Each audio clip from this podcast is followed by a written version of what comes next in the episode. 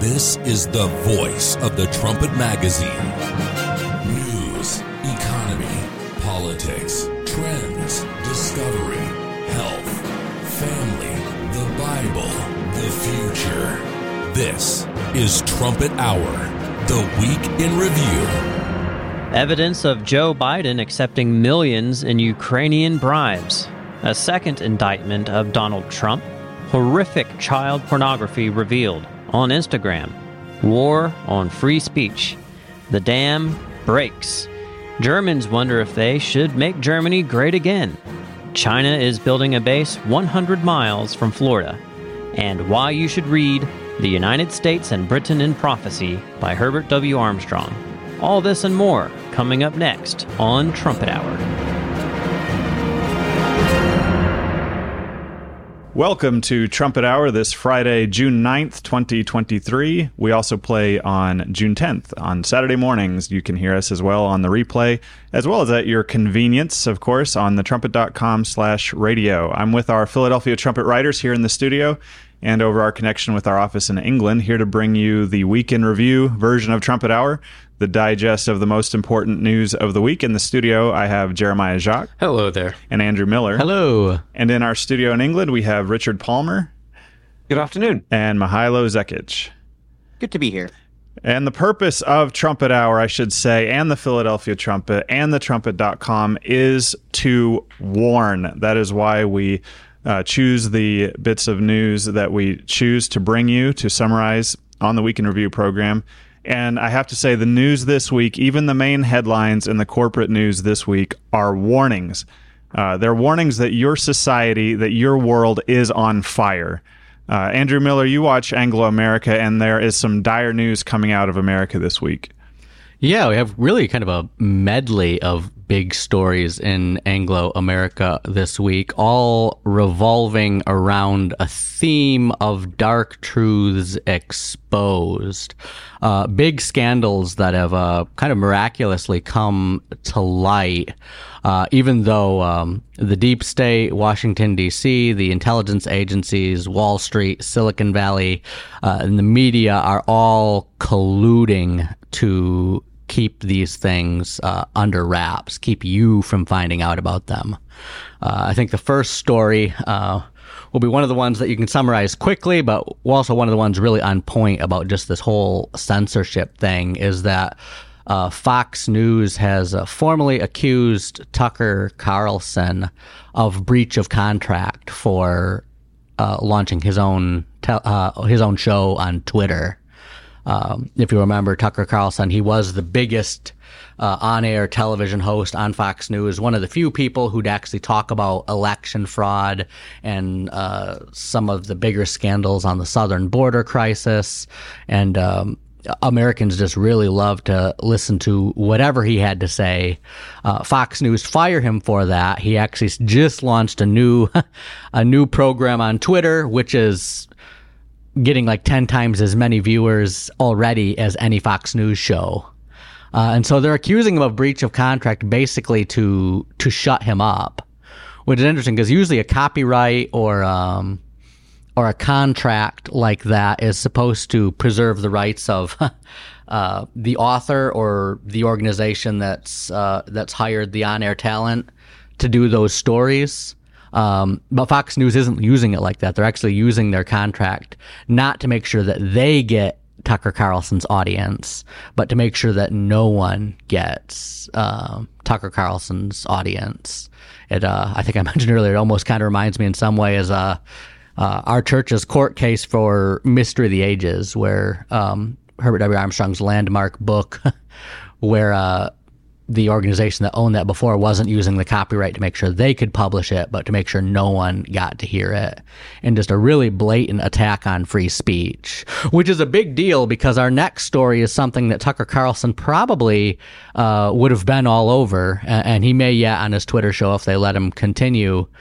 Is they uncovered a vast, uh, basically pedophile ring on Instagram, uh, where Instagram they um, their algorithms. There were there were three academics from some universities out east uh, that looked into it and that said they're um, their algorithms are deliberately prom- uh, written to promote certain hashtags that promote uh, child sex.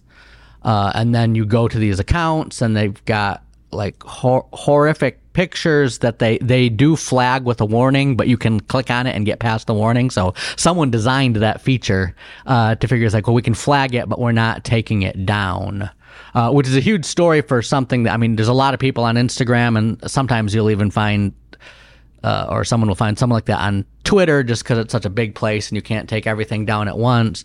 But they they are doing a pretty good job at taking down um, stories about election fraud and stories about COVID vaccines. So it's their censorship is kind of their thing, uh, and yet through either carelessness or more likely um, collusion or um, complicity uh, they're making sure these store these uh, these stories stay up there, and so they uh, they can definitely censor Tucker Carlson uh, if they they want, but there's there's definitely not the the same zeal to censor uh, these uh, these pedophile rings that have kind of like taken deeper root than most people want to think about in the United States. It is it is unthinkable. This is I mean this is this is the state of your country, America. This is this is not just the news of the day. Okay, this is this is happening, and and the, at this point, at least, we're still able to find out about it, which I think uh, I've I've said it's a miracle that some of these things do come to light, and some of these dark dark truths uh, do, are exposed to sunlight.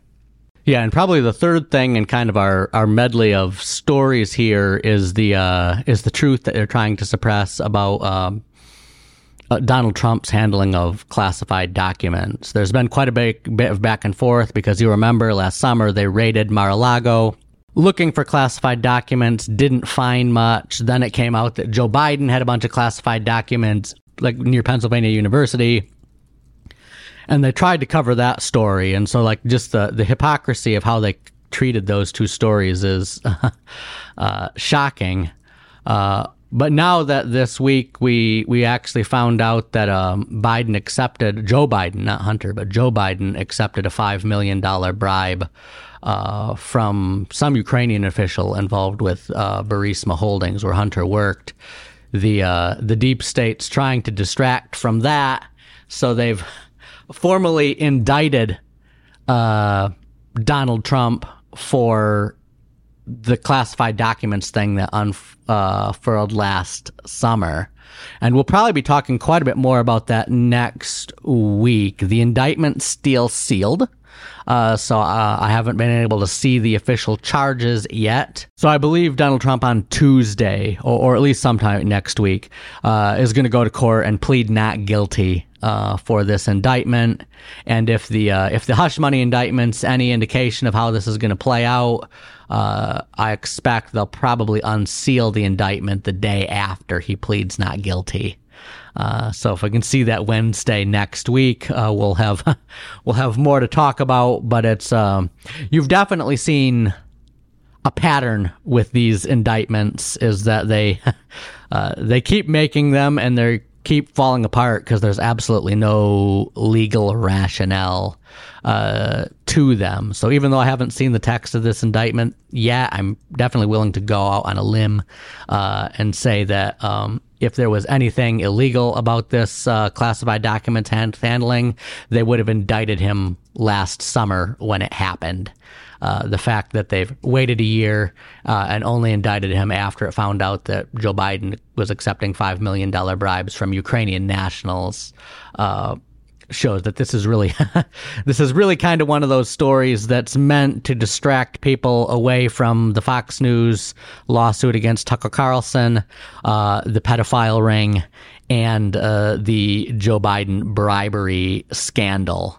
And so I definitely wanted to bring those three scandals to people's uh, attention, and then we will dig into the. Um, I guess what happens with the indictment a little bit more next week. But it, all three stories, uh, or four stories, I guess, you count the Biden bribery scandal, um, are really, like I said, they're part of this theme of like this dark truths exposed um, uh, in America. uh, which is why for I think we've done this every week for several weeks now. Uh, put uh, advertised America under attack in the show notes that really shows the spiritual dimension between prophecies in Daniel 8 about the truth being cast down, prophecies in Revelation 12 about the devil being cast down, uh, prophecies in 2 Kings 14 about like a bitter affliction on America to show that there is definitely um, an organized uh, campaign uh, by some people who have some pretty uh, many of them have some pretty perverse uh, sexual appetites uh, to um, turn a blind eye to things like this Instagram pedophile ring uh, while they do everything they can to make sure Donald Trump is an indictment and Tucker Carlson is kept off the air so the American people can actually find out what's going on. The, so there is a war over your mind. I think that's what this proves. I mean, a war over what you find out, what you can confirm, what you think, uh, what you will accept in your society, what you will allow to take hold of the minds of your children. I mean, is there such a thing as right and wrong or not? Is there such a thing as justice? Uh, is there such a thing as truth and deceit or not? Well, then, is there or is there not a spirit world?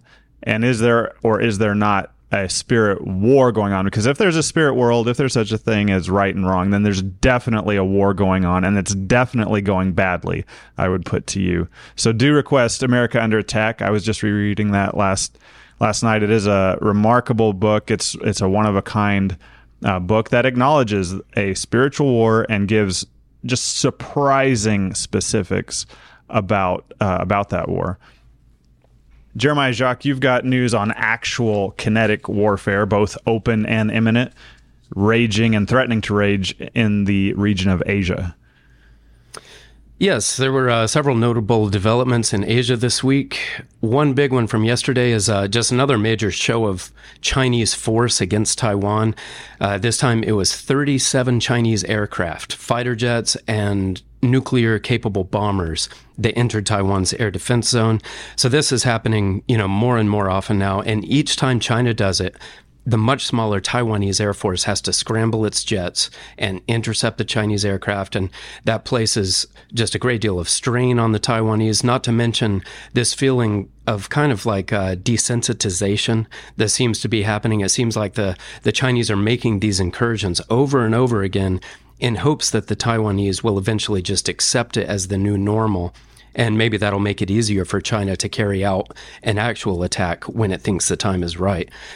Another big story, very much related to that first one, but this time it was both China and Russia.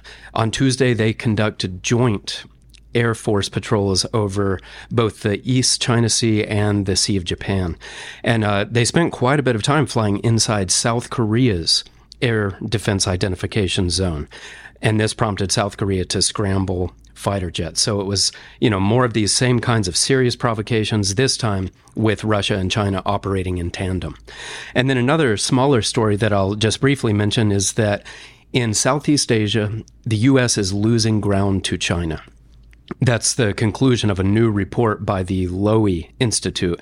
And it shows that over the last five years, China has adopted, you know, just a, a, much more assertive approach in Southeast Asia, both militarily and diplomatically. Even the Taiwan story that I just mentioned there is, is evidence of that uh, assertive and belligerent approach. And you might think that all of this would negatively affect China's standing in the region, but the Lowy Institute says the opposite is happening. China's influence in most nations in this region is soaring, and America's is declining. So, a major shift underway there that has really uh, implications for global trade. So, you mentioned uh, China. Well, we'll talk more about how China, how much China is pushing, not just into Taiwan, just across that 110 mile Taiwan Strait, and not just down into South Korea or across Southeast Asia in the South China Sea, as we've talked about before, but it is also pushing into the Gulf of Mexico, and we'll talk about that on our in our panel discussion. Uh, but you also mentioned uh, China and Russia, that important alliance that we need to keep an eye on. Such a close eye on. Uh, your main story regards Russia and Ukraine. Yes, it does. The biggest story of the week from my region is that Ukraine's Kakhovka Dam collapsed early on Tuesday morning, and the effects of this collapse would be impossible to overstate. Uh, this dam went across the Dnipro River and it was a giant. The dam was holding in about 4.5 cubic miles of water. So if you get in your car and you drove four and a half miles in one direction, that would be how tall, how wide, and how long this cube of water would be. Um, so that reservoir was beyond massive. It was almost exactly the same size as the Great Salt Lake in Utah. And with the dam's sudden collapse, all of that water has been unleashed and is now gushing onto southern Ukraine, erasing entire villages in some cases, inundating many, many miles of land. Um, it destroyed a critical hydropower plant. It also put Europe's largest nuclear reactor apparently in potential danger of melting down. Thousands have been evacuated. Dozens have been hospitalized with hypothermia after being, you know, rescued from floodwaters. So far, only nine are confirmed dead, but that number is expected to dramatically rise as the waters dissipate. It is uh, just really surreal to see the images of this, to see these people clinging to their rooftops and just entire houses being washed downriver. Um, and then there's major long term economic impacts here that we could really be feeling all the way over here in Oklahoma soon. And that's because almost 1 million acres of southern Ukraine's most important farmland will no longer be getting irrigation water because the water that was used for that irrigation came from, you guessed it, the Kakhovka Reservoir. And that reservoir's levels have already fallen below the level of the main canals that were used for irrigating that swath of land. So the canals are dry. And this means the single largest swath of agricultural land in history is suddenly dependent on rainfall at a time of year when rainfall is not adequate. And, you know, Ukraine, which is one of the world's main bread baskets, could very soon be a net food importer. So this has uh, massive implications for global food production, and it's just a major development. And those images are just stunning to see that enormous. It's almost looking at at the ocean, and then you and then you look down and you say, "Oh, there's towns under there," and and the water just flowing uh, over these or, or, through these buildings and and through entire towns, as you said. Who is to blame for this uh, this dam breaking? Well, if you listen to the Tucker Carlson video that Andrew just mentioned there, it is 100% certain that Ukraine blew up this dam. And in fact, if you think it's anything less than 100%, then you're the same type of person who says a trans woman is a woman. That's what Tucker says. Okay. So he really went all in on this. It was actually embarrassing to see that kind of uh, arrogance in the absence of evidence and actually despite evidence. Uh, but the Russians absolutely loved Tucker's rant. They played this clip all over their propaganda channels in Russia because, of course, this fits perfectly in line with the Russian narrative. Uh, but the truth is, this story is something that we need to maintain some humility about at this juncture instead of assigning blame with just a great deal of certainty and, and as we spit out, you know, each angry syllable. Um, I think we should recognize None of us is omniscient. The fog of war hangs thick, and and we should recognize that Russia actually gained a great deal from this dam collapse.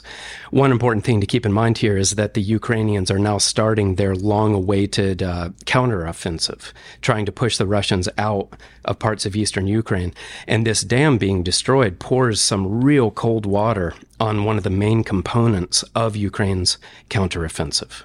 They've made a direct crossing at the dam impossible, obviously, but they've also made an amphibious landing on either side of the dam on the river impossible because the reservoir above the river is now draining very, very quickly. And independent of that being a dangerous environment, it's going to leave behind a muddy bed, uh, which is going to be very difficult to get any vehicles across. And then south of the river, everything is flooded. And when the waters do recede a couple weeks from now, again, very, very muddy and difficult to move. So any sort of amphibious landing is going to be impossible. That was the geopolitical strategist Peter Zeihan there, and the case he makes about how this dam collapse complicated Ukraine's counteroffensive is, I think, irrefutable. And then Zeihan goes on there to talk about how uh, just the huge amount of explosives that would have been required to intentionally destroy this massive concrete dam. And of course, this was an area that was under Russian control. So for Ukraine to have brought in that amount of ordnance without being detective would have been, you know, a Herculean accomplishment. Now, on the other side of this, it is true that the destruction of the dam also hurts Russia to a degree and threatens some of their positions. It also threatens to dry up parts of the water supply to Crimea. Uh, but we know that in desperation, Russia often uses scorched earth tactics. You know, they destroy their own holdings just to complicate the the enemy's uh, goals. So the dust is still very much settling. The waters, I should say, are still very much uh, literally settling. We can't know for sure who's to blame, or if perhaps it was even an accident. You know, dams sometimes breach on their own. In this particular case, given the dis- the uh, construction of this huge dam, I don't think that's a likely explanation. And the preponderance of evidence shows that Russia gained a great deal from this and was uniquely situated to, to carry it out. But I think it's uh, too early to eliminate anything with total certainty. So, what do you think? Uh, I mean, this is obviously enormous news, but uh, as as I mentioned there at the beginning, this uh, program focuses on the news that's a warning, right? A warning to all of our listeners, even far far away from from that particular dam. So why did you select this as as uh, something to dwell on? Yeah, well, uh, th- this kind of event is just utterly catastrophic. It is a massive humanitarian and even an ecological disaster. People's homes and lives are being literally washed away, and I selected this because it gives us really a preview of what the whole world is going to look like in the years ahead. There's a passage in the book of Luke in chapter 21 that says, A global age will soon begin in our modern era that the scripture there calls the times of the Gentiles. In the February 2020 issue of the Trumpet, editor in chief Gerald Flurry wrote about this future era, and he wrote, these times of the Gentiles are yet to be fully realized. However, we are in the outer edges of this catastrophic storm. And then he goes on from there to explain that the term Gentile is talking about peoples other than the Israelites who descended from Abraham, Isaac, and Jacob. Modern Israelites include, you know, the Jewish nation named Israel, but they also include the United States and Britain and others. And he writes, once you understand who Israel is, then you can see how the Gentiles, the non Israelite peoples, have started to take charge of the world already. So it's uh, it's very insightful there because for decades, American and British leadership overall it was a stabilizing force for mankind. But now the U.S. and Britain are declining, and Gentile nations such as Russia are starting to just aggressively fill the void.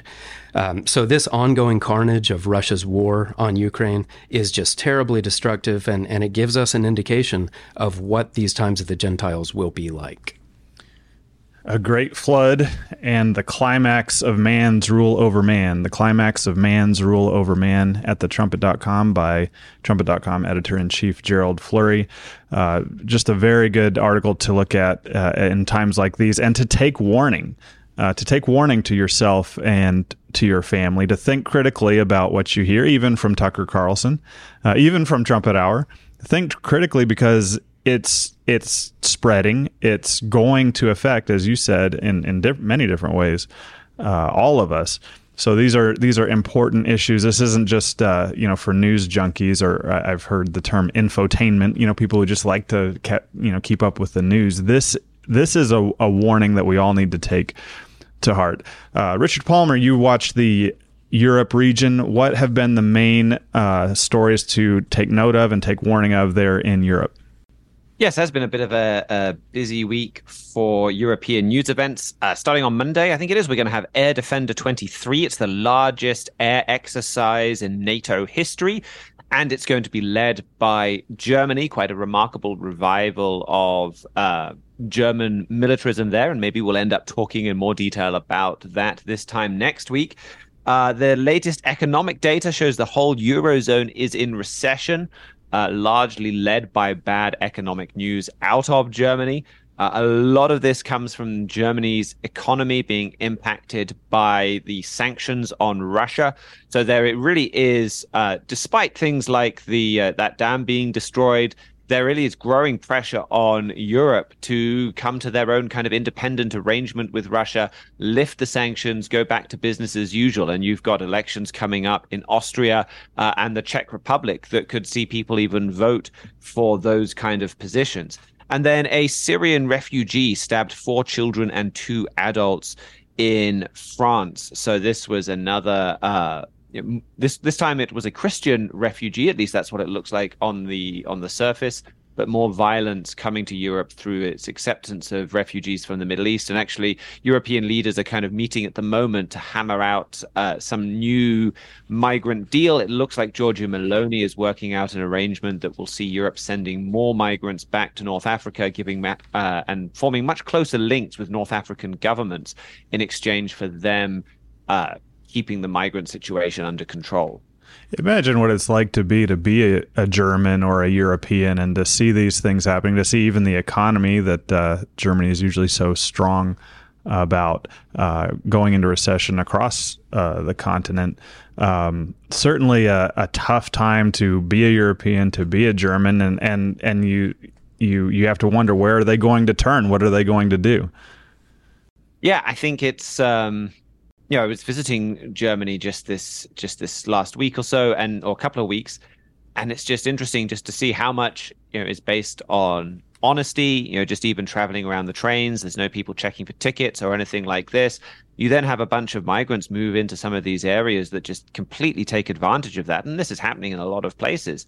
Uh, it's really pretty shocking, and it's leading to a sense that the way their way of life is under threat. And I think it's interesting that for a lot of people, they're blaming American-led sanctions on this war with Russia. They're blaming even American-led morals. When you look at um, uh, you know, the, the, kind of the woke movement that and this kind of even human rights, we can't can't stop migrants coming because of human rights laws. Uh, I mean, certainly some Europeans have, have adopted the woke movement and woke causes as their own, but uh, you can really see how a lot of these trends could lay, you know, be blamed at America's door and the backlash against America as, as Europe kind of says, well, you've messed things up for us in a whole load of, of different ways. And part of that backlash is coming. I would I would characterize it perhaps as a backlash uh, is coming from German leaders, German political parties. Yes, I mean maybe not the ones that are in power at the moment. I think this was one of the other headlines this week that Germany's coalition is now it's by some measures, the least popular coalition in German history. Uh, and instead, you've got this alternative for Deutschland, this fringe right wing party uh, now that is soaring in the polls. I think they're the number two political party. It's becoming very hard to exclude them from politics and this kind of make Germany great again and uh, even a, a, kind of rejection of an Atlanticist worldview uh, and more of like, well, Germany's got a, its own grand destiny independent of the United States is, is something uh, very much in the fore and something that is now making its way more and more into the mainstream conversation. And that includes the mainstream uh, Christian Democratic Union. That's right. And that brings us to uh, the main story I wanted to talk about today. It's maybe a little bit over a week old. It took a bit of time to get kind of filter into the English language media where you know faced with this shifting political landscape the christian democratic union and their sister party the christian social union are really putting a program that's that's right out of the alternative for deutschland playbook where they want to make german patriotism great again so they've announced they want a new national a couple of new national holidays actually they want one on uh, may 23rd this is the anniversary of germany's basic law they want another one in october that commemorates germany reuniting they want German flags much more visible. Uh, they want the German national anthem sung so much more. Uh, they want the German military to be more visible in everyday life and to be on parade uh, and uh, just be something that you encounter and just kind of this glory to the German military being something that's more a part of everyday life. And, you know, it's interesting just reading these headlines coming out of Germany. I think it was the same day I saw this news story. I was reading one uh, about the United States where you had some children's choir singing the national anthem in the U.S. Capitol, and they were shut down in case they offend someone. Uh, a very, a very different trajectory. And I can understand somebody looking at looking at Germany and saying, "Well, okay, uh, in today's woke world of globalism and multiculturalism. Well, good for them for cheering the flag and being proud of those that serve in the military and kind of getting back to to a normal country. You know, I can sympathize with that view. I think, though, you have to take into account uh, Germany's history, and I think one of the things that's most remarkable about this story is you look at who is the most vocal about saying maybe this is not a good idea. Um, and that Germany should not kind of be a quote unquote normal nation in regards to national pride, military pride, military use. And I would say it's probably German historians who are the most against this. There's like a whole generation of German historians who fought incredibly hard uh, actually to to push this world. You know, Fritz Fischer is is one of the kind of the leading members of this generation. He's long dead now. Who had his car firebombed, his office firebombed. You know, he had the German government trying to prevent him traveling. I think they revoked his passport at one point, so he couldn't come to the U.S. to address a historians' conf- uh, conference. But there are a lot of German historians that have said we must not let ourselves um, become a normal nation in this regard because we have a unique history, uh, and we're afraid what of what is going to happen uh, if we start kind of celebrating our military and, and our patriotism in the way that that many other countries do, and certainly the way that Germany has done in so many occasions. So with globalism and and, every, and wokeism uh, dominating so much of the world, you as you said, you understand Germans wanting to make Germany great again, but there's there's much more than even just recent historians warning uh, German historians warning against what that could mean for the world. That's right. I mean, so much of the time when we're talking about Europe uh, on this show, we get back to Revelation 17 uh, because it is just so fundamental for understanding what is happening there. And it describes an empire, a beast power, and it rises and it falls. You know, it talks about uh, you know you, kind of have seven resurrections of this empire. They happen sequentially. And so when you see Europe returning to its history and saying, well, we need to do these same things that we do we've done in history, Revelation 17 gives us the context that we need to understand that. That's the truth that God revealed you know, th- through through his his end time Elijah that helps us see what's happening there. And so we have uh, when they're when they're doing this, well, they're getting back to some of the same history that you had with with the Holy Roman Empire. Uh, I, obviously, Adolf Hitler is the one that really comes to mind for most people, but it's it's a history that's got even deeper roots than that. And the Bible says, well, when you see them getting back to this history, it's not just going to be in harmless ways, like waves, like a few flags and and some parades. We're seeing this empire rising up again that you've had that's gone on to to conquer all of these countries and cause all of this death.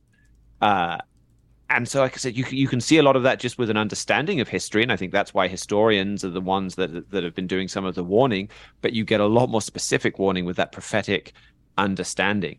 So, Trumpet editor in chief Gerald Flurry has an article, The Holy Roman Empire Goes Public Big Time, uh, just more generally on this subject of European leaders going back to the the kind of the heritage items, embracing that history, kind of embracing patriotism, and then our book, The Holy Roman Empire in Prophecy, is really your guide to understanding the history and the prophecy, putting that all together, getting the picture that you need to to understand where Europe is going forwards from here the Holy Roman Empire goes public big time. A pretty unique article, especially for this particular topic, just really capturing uh, what you're talking about there. Uh, this week, of course, was the anniversary of D Day. It uh, really affected me uh, this time around, uh, June 6th.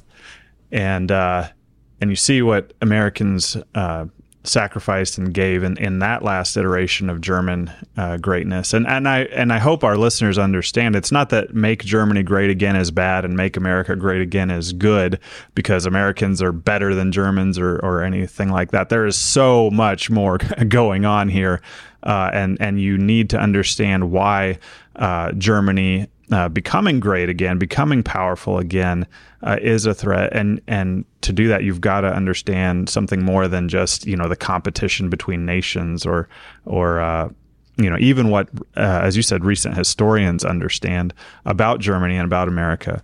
Uh, so and of course, uh, sorry that it wasn't just Americans on D-Day either. Omaha Beach was American. Um, but We move forward to the Middle East region. So, Mihailo Zekic, you watch the Middle East for us. Give us the uh, rundown of the top stories uh, in that region. Well, there's been a lot of, shall we say, interesting developments this week. On June 7th, Haaretz reported that there's talk of a new Iran nuclear deal being made between, of course, Iran and the United States, where Iran would uh, curb back, or at least pretend to curb back, some of its nuclear program in exchange for sanctions relief. Somehow it involves South Korea and some money that they uh, uh, owe Iran. The U.S. is downplaying the rumors. We'll have more to report on that if that turns out to be correct. On June 8th, uh, Israel conducted a raid in uh, Ramallah, the capital of the Palestinian Authority in the West Bank, to demolish the house of a terrorist. There were clashes, 35 people injured. It's a little bit uh, unique. Normally, uh, Ramallah is not the, the center of these kinds of things because it's the political center for the Palestinians. Thankfully, it didn't escalate into anything too much bigger. Um, that same day, Saudi Foreign Minister Faisal bin Farhan had a conference with U.S. Secretary of State Antony Blinken, and uh, he said there that, uh, quote, normalization with Israel is in the interest of the region, that it would bring significant benefits to all, end quote. Now, Saudi Arabia has said before that uh, they're open to normalizing with Israel, but uh, a Palestinian state's a precondition for that. They still said that this time, but their language suggests that they're a lot more looking forward to it, shall we say, than meets the eye, which suggests that it might be closer than some may expect.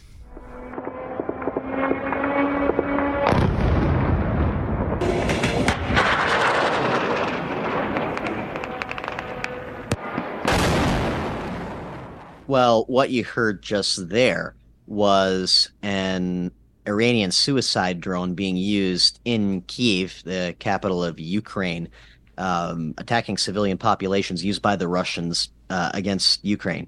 Now, last year, Russia importing all these uh, weapons, including and especially these suicide drones, made a big deal. But what if I told you there is a decent chance that that drone, or at least components of it, were developed in the United Kingdom? Um, for our main story today on June 8th, the Jewish Chronicle, which is a uh, magazine based on British Jewish interests, uh, reported the conclusions of an investigation that suggests at least 11 British universities are or have been involved in collaborative part uh, part projects with Iranian partners that have potential military applications. Um, the United Kingdom currently has a ban on selling military or dual use technology to Iran and also has um, sanctions measures in place for dealing with uh, organizations that help Iran's military program, including some of these universities. But somehow these partnerships manage to slide under the radar.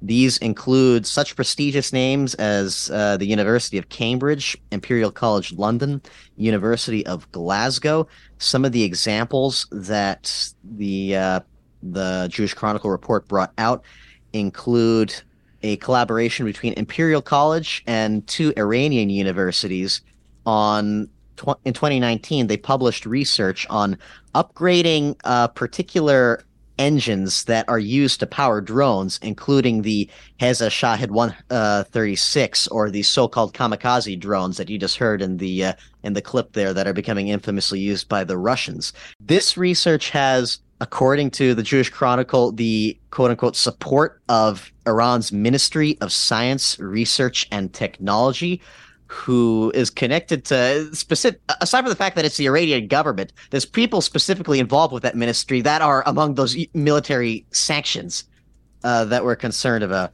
Um, that's just one example. Um, the report also found over 200 papers um, written by Shahid Beheshti University in collaboration with British academics over the years.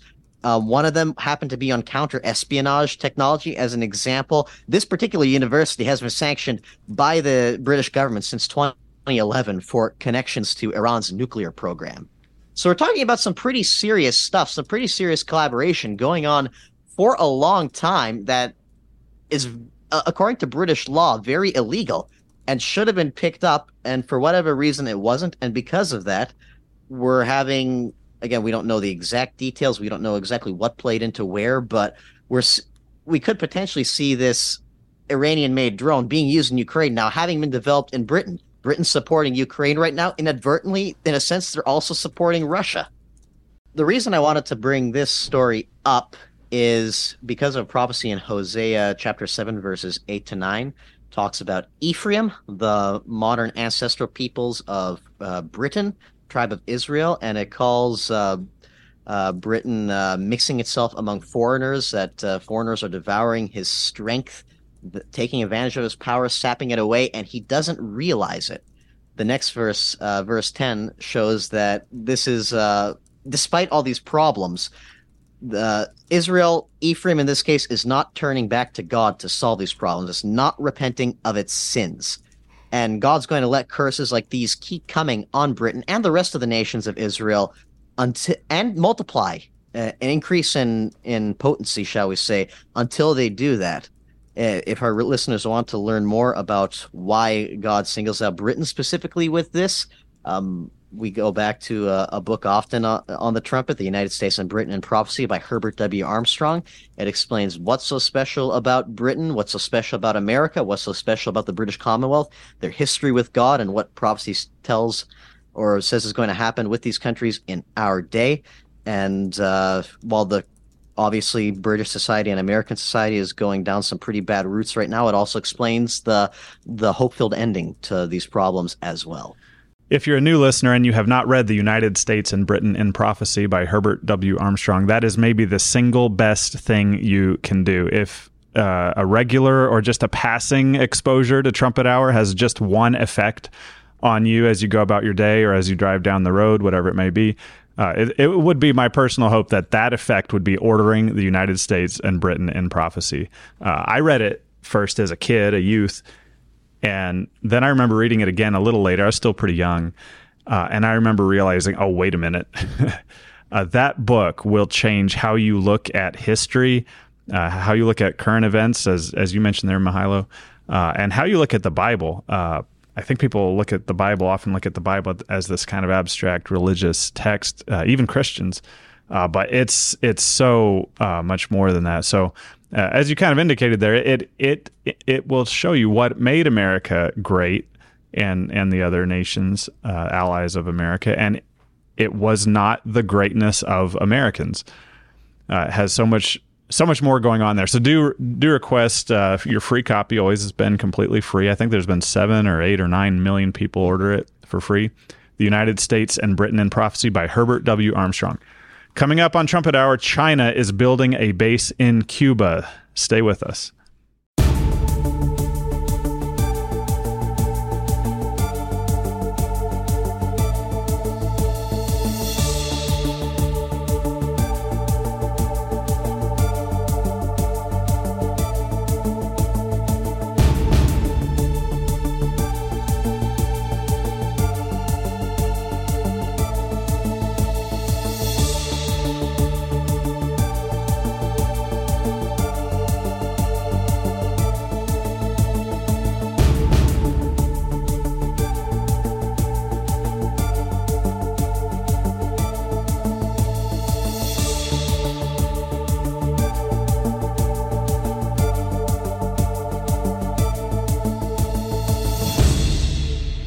Welcome back to Trumpet Hour Week in Review. I'm Philip Nice, and I'm here with Andrew Miller and Jeremiah Jacques at the Trumpet Studio in Edmond, Oklahoma. And we are joined by Richard Palmer and Mihailo Zekic at our other Trumpet Studio in Edstone, England.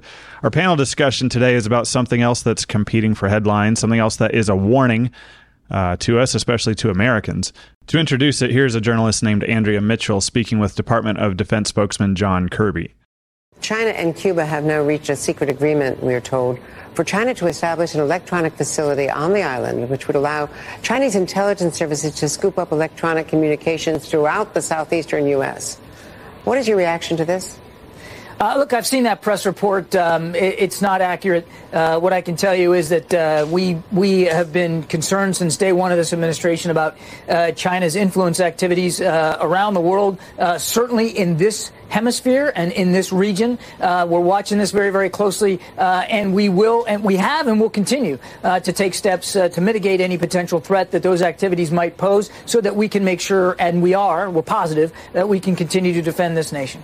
You're, you're saying it's not accurate that they're planning this? I'm seeing. I, am saying we've seen the report. Uh, uh, it's not accurate.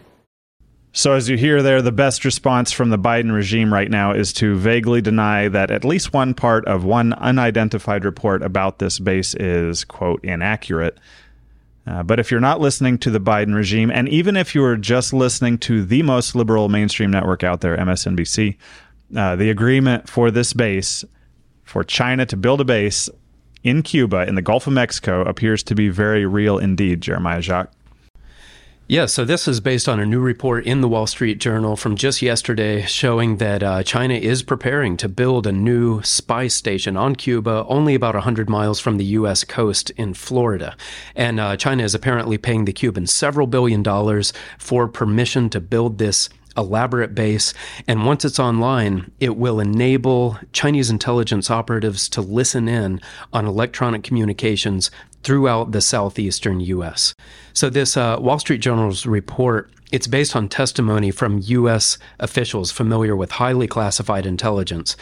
And the official said this base will enable China to conduct signals intelligence, or SIGINT, as it's known in the espionage world. And that means being able to monitor just a whole range of communications, including emails, phone calls, and even satellite transmissions. And I'll just read one section of this report here. It says, Washington regards Beijing as its most significant economic and military rival. A Chinese base with advanced military and intelligence capabilities in the U.S.'s backyard could be an unprecedented new threat. End quote. So this is, uh, you know, just a brash geopolitical challenge from China. And of course, this comes just months after China floated a spy balloon over thousands of miles of the U.S. mainland. It comes as China keeps sending more and more of its people into America to spy and steal secrets. It also comes as China's armies of hackers keep on infiltrating American targets and even uh, compromising critical infrastructure, as we spoke about two weeks ago on Trumpet Hour. And it comes as Chinese police stations are operating in American cities. So this is a it's a clear pattern by the Chinese, a dogged and disturbing determination to spy on America and learn its secrets, especially military secrets, and to just be able to assert the Chinese Communist Party's will on America. And then another major aspect of this is just a deepening physical presence that the Chinese are establishing right on America's doorstep. You know, the Chinese are digging in in Cuba, but it's not just there. They're also deepening ties with Venezuela, Nicaragua, Honduras, and other countries in the region. And this strengthening Chinese presence is something that should really be sounding alarm bells in Washington instead of being dismissed by, by those who hear about them. Yeah, all the way uh, back in America's founding, uh, our, our founders realized pretty quickly that our main threat was not going to be from um, other nations based in the Western Hemisphere. It was going to be from Eastern Hemisphere powers, powers in Europe, powers in Asia, powers like China. And so they established a Monroe Doctrine to keep what they call the Monroe Doctrine under President James Monroe, the fourth president, um, to make a foreign policy objective to keep Eastern Hemisphere powers out of the Western Hemisphere uh, Barack Obama officially did away with that when he was president. And then since then, you've definitely had more powers like China uh, digging into the Caribbean and Latin America, which is um, a big threat. It's actually really kind of hard to overestimate Cuba's geopolitical importance to the United States. There's really three ways a foreign power could use Cuba against uh, America, and all three are very dangerous. Uh, one is because 50% of um, U.S. seaborne trade goes to the Gulf Coast, not the East Coast, not the West Coast, but the Gulf Coast. Uh, and there's like two 50 mile straits on each side of Cuba, one to Florida, one to the Yucatan Peninsula. It's like anyone power that has like a naval base in Cuba could potentially besiege the United States. Uh, it's also true, like what we saw during the Cuban Missile Crisis, is that Cuba is so close to the United States that if you were to launch a nuclear missile from Cuba, um, it could hit the United States without actually getting a high enough altitude in the trajectory to trigger a lot of our anti-nuclear Star Wars system ballistic missiles. So you have a nuclear threat there. And like Jeremiah was saying, is that you also have like the espionage threat. It's uh, not only is uh, like Google and some of these other Silicon Valley companies, uh, AT and T, uh, tied Cuba into some of America's networks that like you can you can get access to the American internet networks. Uh, it's also close enough to the United States that, like I said, with these signet systems, which is what China's doing, they want like a like a SIG. Uh, I think that's the right acronym, but the SIGINT. SIGINT, yeah. SIGINT system.